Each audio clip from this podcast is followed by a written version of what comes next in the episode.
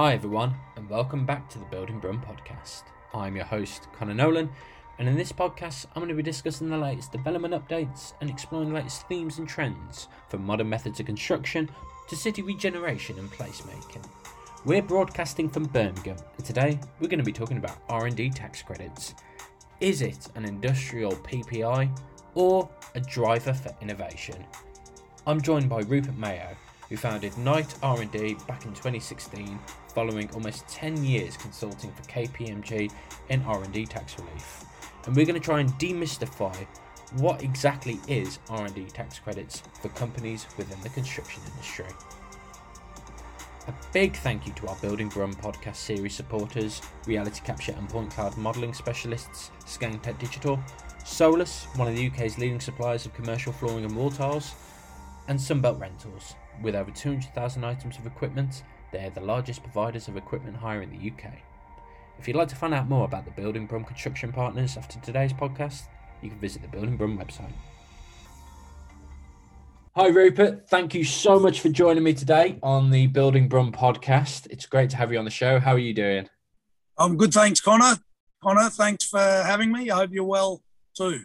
I'm all good, mate. I'm all good. I'm uh, I'm I'm really glad to have you here because there's something going on at the minute, and I I, I think you're the man to to ask, and that's around R and D tax credits because I'm getting what feel, I feel like I'm being bombarded on a weekly and daily basis with people reaching out to me on LinkedIn, offering to do my tax credits.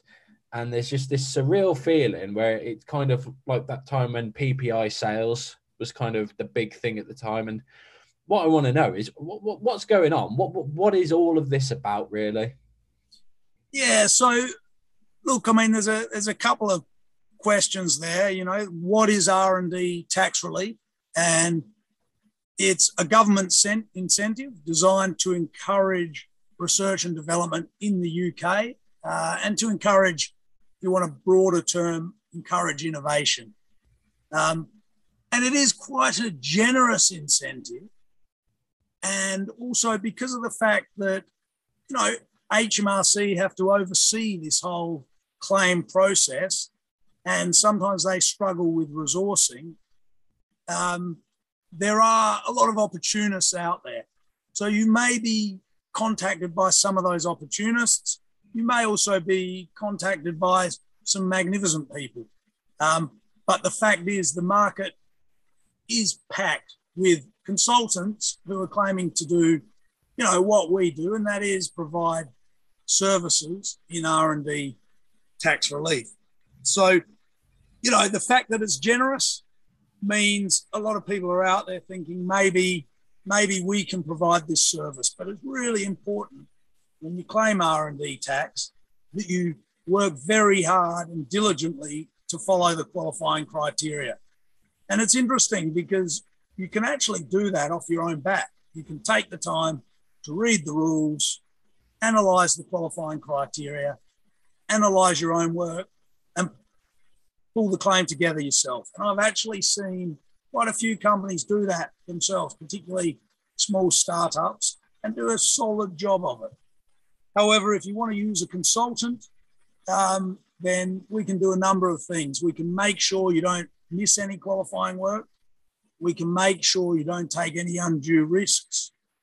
Uh, and we can also make sure you understand all parts of the rules and you don't miss anything that you might have missed had you not used someone to assist you.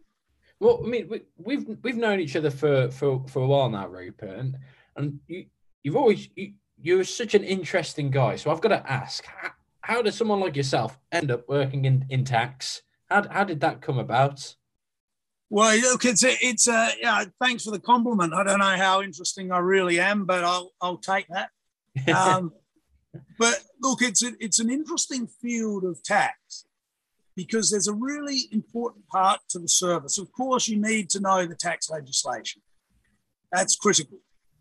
But there's an important part of the service, and that is having a technical background and having experience from industry can really help you provide a better service because it allows you to understand the company you're talking to um, understand the nature of their business, and really get inside their minds and their projects to help them extract uh, in the most robust fashion their qualifying work. So, look, I, I, I used to be a scientist working in fertilizers in manufacturing. Did you say you used to be a scientist? Yeah, so I don't pretend to be a scientist anymore. I'm an R&D tax consultant, and I have been for 15 years. But I used to be a scientist working in fertilizer manufacturing. Um, and the way I came into this job, I was working at a company that was claiming R&D tax. So I was writing their reports, I was adding up the costs, I was supplying this information to their uh, tax accountants so it could be submitted. And we did the whole thing in house. So I had to analyze the legislation, uh, had to think about which parts of our work met the criteria, which part didn't. And so when I saw KPMG 15 years ago advertising for scientists and engineers, I thought, am I not the perfect person for this job? And it turns out, you know, I smashed the interview and I got the job. And I spent nine and a half years at KPMG providing R&D tax incentive uh, consultancy. I started in Australia and then I moved to the UK, continuing at, at KPMG. Um, and interestingly, a lot of my clients in Australia that I worked on were in the construction industry. So when I was when I came to the UK, I was a great help to uh, KPMG in the UK in helping them build the construction part of their R&D uh, incentives team. So when I then started my own company just over five years ago, and we've, we've recently been bought by a prof- professional services firm called K3. Um, but when I was, you know, building this company for myself, uh, construction was a huge part of that for us because I already had so many contacts in the construction industry. So it's always been a special area for us. But having said that, we work in every industry. You know, you'd be, you, you do meet consultants who, who say they specialize in a particular area. Um, but if you can't provide R&D tax relief services to all industries, you're not a real R&D tax relief consultant. Well, it's it's that thing with with it being applied to all industries because my, my, my thoughts around kind of that type of tax credit relief. You'd be you're talking about the medical industry. You talk about aerospace. Is it is it really designed for like say companies, small companies within the built environments? Is is that is that is that where it's aimed at as well? Yeah, absolutely. So look, it's an incentive designed to encourage innovation and research and development in the UK. And they've developed a definition that's deliberately broad such that no industry is discriminated against. There's an incentive for small, medium enterprises, which is actually more generous than the incentive for large companies in terms of the final benefit you can receive and also the fact that you can claim slightly broader qualifying cost categories.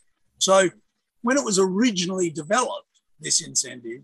They actually had SMEs in mind. And then a couple of years later, uh, they brought in the large companies as well. In terms of the nature of the industry, of course, medical, aerospace, software, you know, automotive, these are the things where you're thinking, of course, they're doing R&D, biotech, and so on. But the fact of the matter is, if you are either employing engineers or scientists or paying third party engineers and scientists to develop technically challenging solutions then you should definitely be considering r&d tax relief. And you if you think about the built environment and you think about architects you think about structural engineers you think about anyone in a technical role they're often employed to solve problems, to solve technical problems. Now, I'm not saying that means you can claim anytime someone solves a technical problem. There are rules written in the BEIS guidelines that you have to test your projects against. But what I am saying is the fact of the matter is, you could have, for example, the design of a high rise building in a tight inner city location where you've got a railway track on one side, you've got a um, canal on the other side, um, you've got also all kinds of issues around uh, space, around um, variable ground conditions, and you're not going to be able to click your fingers to come up with a solution. You're going to have to go through a process, and there's there's not going to be a publicly available turnkey solution that you can copy. Course, your solution is going to be formed of a number of parts uh, that you may well take from the public domain, at least in part. But as long as you're developing something that presents scientific or technological uncertainty, and you're developing a solution that's not readily deducible to your what they call competent professionals in the public domain. Um, sorry, readily deducible to your competent professionals based on the information available to them from the public domain, I should say, then there's it's highly likely that you, you're going to have a qualifying project. So, you know, this should, in fact, be bread and butter to a lot of structural engineering firms, a lot of architects, um, a lot of people developing specialist software. They should be considering this. So, when it comes to small, when it comes to say small companies, they, they, they should consider this because if they're designing a new building um, and that new building is looking at the different challenges, looking at the different kind of bringing together different solutions and finding a way forward during this design process. That is effectively R and D, and that there leads to this this kind of this opportunity for for tax relief because of the technical advancement that comes from the the kind of solution finding during this uh, during saying in the instance of a uh, yeah i mean look the design you, process. Yeah absolutely. I mean you, you do have to be careful. So you're not you're not far off there. I mean we, we have to be careful because you know a competent professional in in a particular field will do a number of design projects in a year where they look at that and they say the, the key term in the definition for r&d one of the many key terms, I should say, is the question of whether it was readily deducible to a competent professional working in the field. Now, that sounds quite subjective. You know, what, what exactly does that mean? Uh, to be a competent professional, it doesn't actually mean world leader or even industry leader. It just means relevant qualifications. Uh, in fact, they don't even they don't specifically design, define this in the BIS guidelines, but you're expected to be reasonable in your assessment of what a competent professional is. And as someone with relevant qualifications and experience in the field.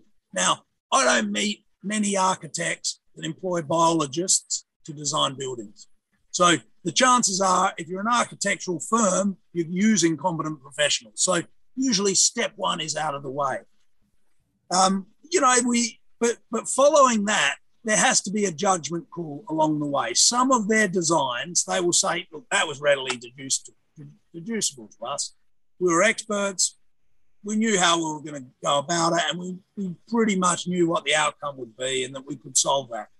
On the other hand, these projects here, because of these sustainability objectives, because of these site constraints, because of potentially these cost constraints, because of sometimes it's even a quirky architectural intent with an unusual geometry creates some challenges. But because of these factors, this solution was not obvious, was not readily deducible. And they're the kind of projects that we would help our clients include in a claim. Okay, nice, nice. Well, I mean, say, say if you look at the, that word, that, that word innovation, it's such a it's such a huge word within the construction industry right now because there's so many innovative projects and schemes kind of pushing forward and on the forefront of master plan developments up and down the country. What would you? I'm not really sure how I should classify these advancements. Can you put into context even further? you talked about the say how the, the geometry on a on a design would kind of that would that would qualify if if it could be proven with the taxman. What what else should you be looking out for? What kind of what other advancements, what other innovations qualify during um within? Yeah, look, it's a good it's a good question. Engineers all over the construction construction industry. Who, what would you, what would you need to consider? Yeah, so look, I mean, starting with the word innovation, it's it's an interesting um, point that you referring to that word because although you know this is overseen um, and comes from the Department of Environment and Innovation, and it is designed to encourage innovation. When you read the BEIS guidelines, the word innovation only crops up in the main body of the text when they start talking about certain activities that don't directly contribute uh, to the resolution of uncertainty. That's the only time they ever use the word innovate. That doesn't mean if you're innovating, we don't want to look at it closely because, of course, there's a very good chance it will qualify. However, with R&D tax relief, the important thing to do is to actually apply the BIS guidelines objectively. So it's it is difficult to remove all subjectivity from your R&D assessments because you're looking at a set of definitions on a page and it involves some subjectivity. But the focus should be on the words in the BIS guidelines, and they refer to the need to be seeking an advance in science or technology through the resolution of scientific or technological uncertainty. Now, if that's all you read, you may well think that sounds pretty tight. What exactly does that mean? Um, but it's not as tight as those headlines sound. So you've heard advance and you've heard uncertainty. But the important thing to remember with the advance is that, and I touched on this before, if you're t- testing whether you're seeking an advance is tested based on whether you're seeking knowledge and capability that isn't available to you from the public domain or isn't readily deducible based on information and knowledge available to you from the public domain. So you can see how that broadens it because you could be trying to achieve something that you know competitors are doing, but they're not sharing it with you. Or you could have a project where the specific requirements mean that it's impossible to transfer another solution to solve your problem or challenges that you're faced with. So, you know, the, the most common thing we see in construction for R&D is that the, the R&D relates to the set of constraints and technical objectives that you're presented with.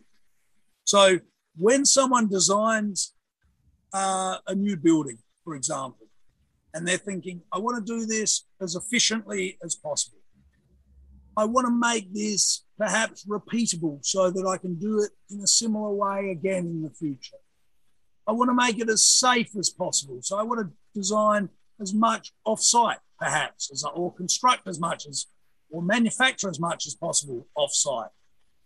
It's as soon as they start being set a number of constraints, and the constraints can come from the client, or they could be internally driven constraints. It could just be the fact that they want to make more money. So if they do a far better job of it, they will make more money because it'll probably cost less. So that's where the that's the motivation and the driver for the R and D. It's the constraints that are presented on the project.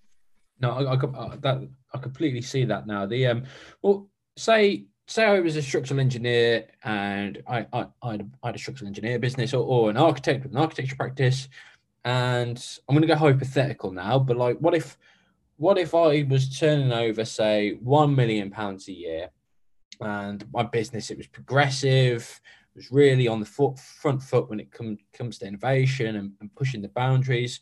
What what type of type of up credit could I see if I put in a an, an R and D tax credit application? Yeah, I mean, look, Connor, that's a that is a difficult question to answer and and difficult to be specific. But you know, using an architect as an example, often you look first at the staffing costs. And if you compare, you know, an architect to say more of a contractor type company, they will have more staff than what we call externally provided workers or subcontracted out uh, work.